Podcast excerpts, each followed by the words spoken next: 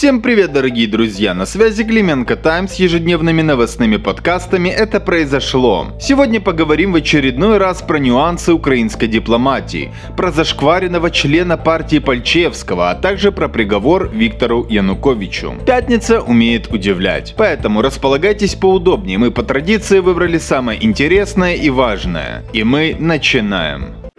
Начну с самого актуального. Сегодня Киевский апелляционный суд отказался отменять приговор Виктору Януковичу. Напомним, что экс-президента еще в конце 2019-го решением Оболонского райсуда заочно приговорили к 13 годам заключения по обвинению в госизмене. Адвокат Януковича Виталий Сердюк заявил о намерении обжаловать это решение. Цитирую. «Вина Виктора Януковича не доказана. Решение суда исключительно политическое. Оно будет обжаловано в Верховном суде в кратчайшие сроки». Конец цитаты цитаты. К тому же адвокат заявил, что на решение украинских судов по-прежнему влияет окружение Порошенко.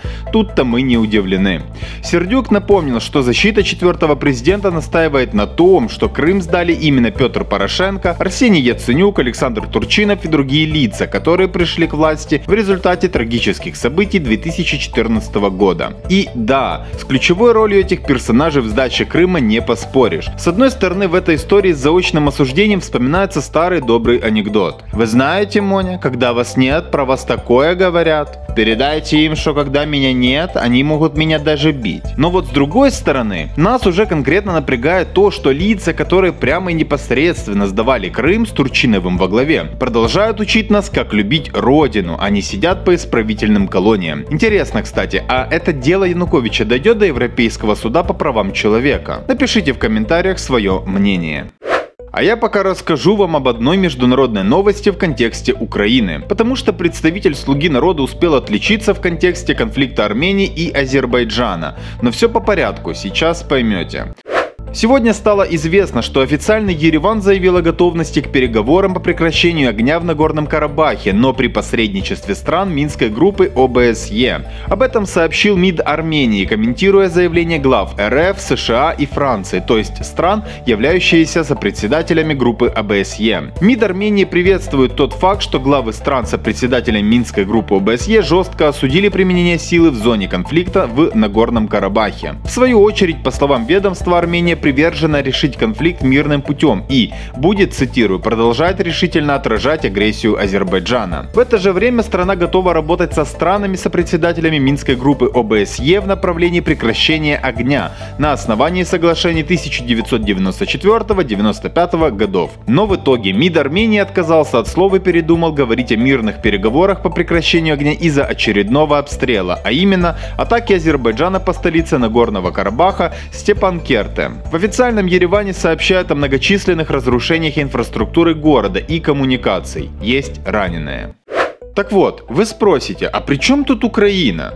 Теперь рассказываю. Нардеп от «Слуги народа» Людмила Марченко сегодня заявила, что Украина готова поддерживать Азербайджан в контексте боевых действий. Причем не только гуманитарно, не исключается предоставление военной помощи при необходимости. Цитирую. «Украина готова сегодня на разных площадках поддерживать Азербайджан. Это и военная поддержка, и гуманитарная, и всем тем, что нужно будет в будущем». Конец цитаты. Чтобы вы понимали, на ее реплику даже ведущий с удивлением отреагировал. Решил переспросить дипломата от Бога. Действительно ли мы однозначно становимся на одну из сторон конфликта и даже готовы подбросить Азербайджану оружие и боеприпасов? Опять же, выносим за скобки вопрос, кто прав в конфликте. Согласно переписи населения за 2001 год в Украине проживало 99,8 тысяч армян и 45,2 тысячи азербайджанцев. Сейчас мы уверены больше. И украинские нардепы должны это понимать, прежде чем делать однобокие выводы и заявления. В то же время, как часть стран призывают к мирному регулированию, а конфликтующие стороны ситуативно даже заявляют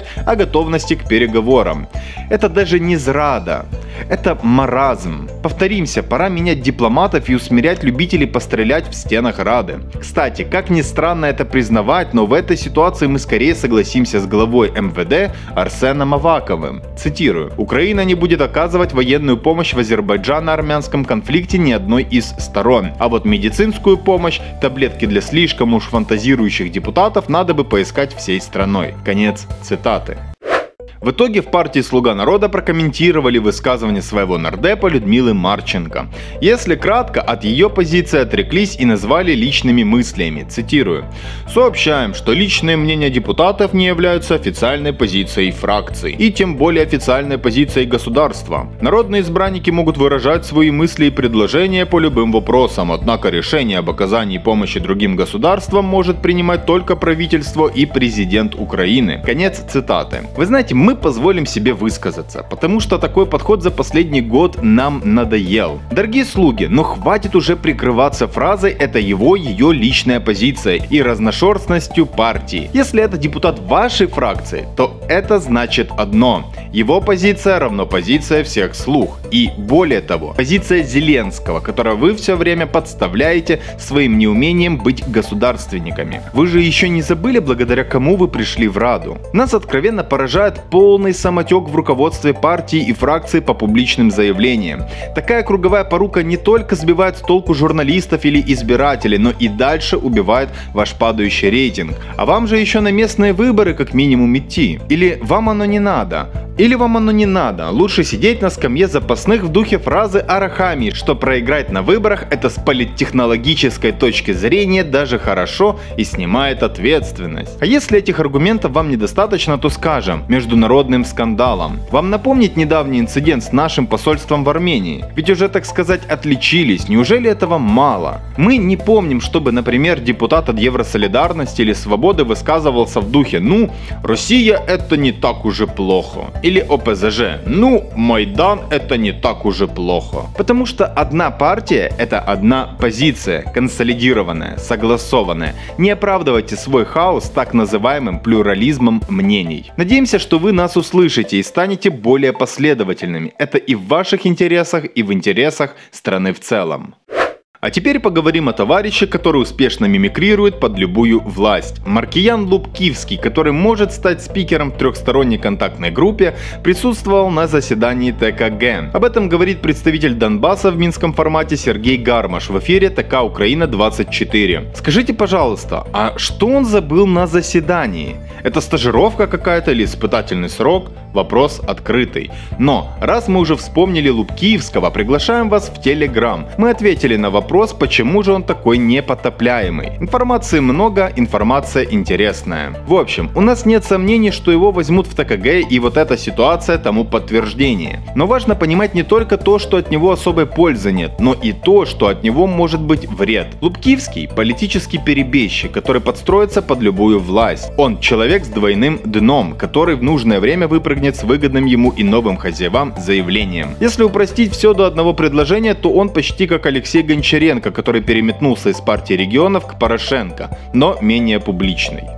Кстати, продолжая тему наших международных отношений, отметим, что похоже в наших отношениях с Беларусью все движется отнюдь не к веселому для Украины сценарию, где в итоге может дойти до фактического признания Крыма российским. На седьмой форум регионов Беларуси и России был приглашен в кавычках председатель Госсовета Республики Крым Владимир Константинов. Мероприятие проходило в формате видеоконференции, но особой роли этот факт в кейсе не играет. В связи с приглашением Константинова на официальное мероприятие в Беларуси вчера, 1 1 октября украинский МИД пригласил для дачи объяснений по этому вопросу советника посланника посольства этой страны. Тот заверил, что позиция Беларуси по поддержке территориальной целостности Украины в ее международных признанных границах никоим образом не изменилась. Однако же Константинов на форуме был, и это факт. Похоже, жест, посланный Киеву Минском, понятен и однозначен. На фоне ухудшения отношений между Беларусью и Украиной, Лукашенко может стать более гибким в вопросе территориальной принадлежности Крыма. На прямое признание по нашей оценке он все же не пойдет, но вот такого рода ситуации в будущем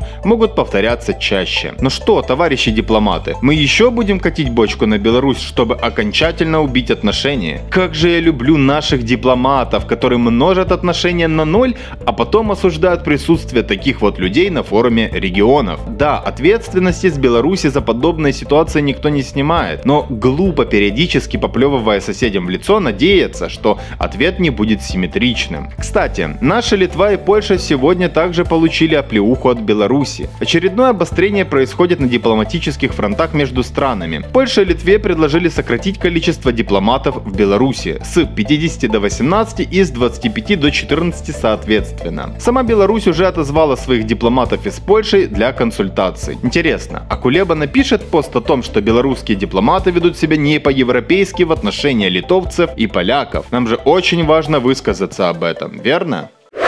А пока ждем пост от Кулебы, отойдем от международки и добавим немного юмора вам в подкаст. Друзья, ну как юмора? Это скорее история про политическую проституцию. Короче, если вы думали, что местные выборы в Киеве это дно, то вы не слышали эту новость. Ваше мнение ухудшится еще больше. Одиозный депутат-перебежчик Андрей Андреев, который успел побывать и в ударе, и у Порошенко, переметнулся к Андрею Пальчевскому, да еще и под номером 2. Ну, это тот, который напал на нашего журналиста журналиста Павла Кухаркина, рьяно защищая избирательный участок Порошенко, и обвинил Пашу в якобы избиении. Кстати, Паша, передаю привет и жду новый выпуск «Пригорело». Ссылку на видео с Андреевым опять же можно найти у нас в Телеграм. Постановы инующего голоса Андреева «Зачем ты меня ударил?» Тогда смеялась даже полиция. Короче, помимо замеченного нами билборда Андреева под брендом Пальчевского на улице Кудряшова в Киеве, мы заметили, что он пользуется ресурсом Пальчевского политека и размещать за деньги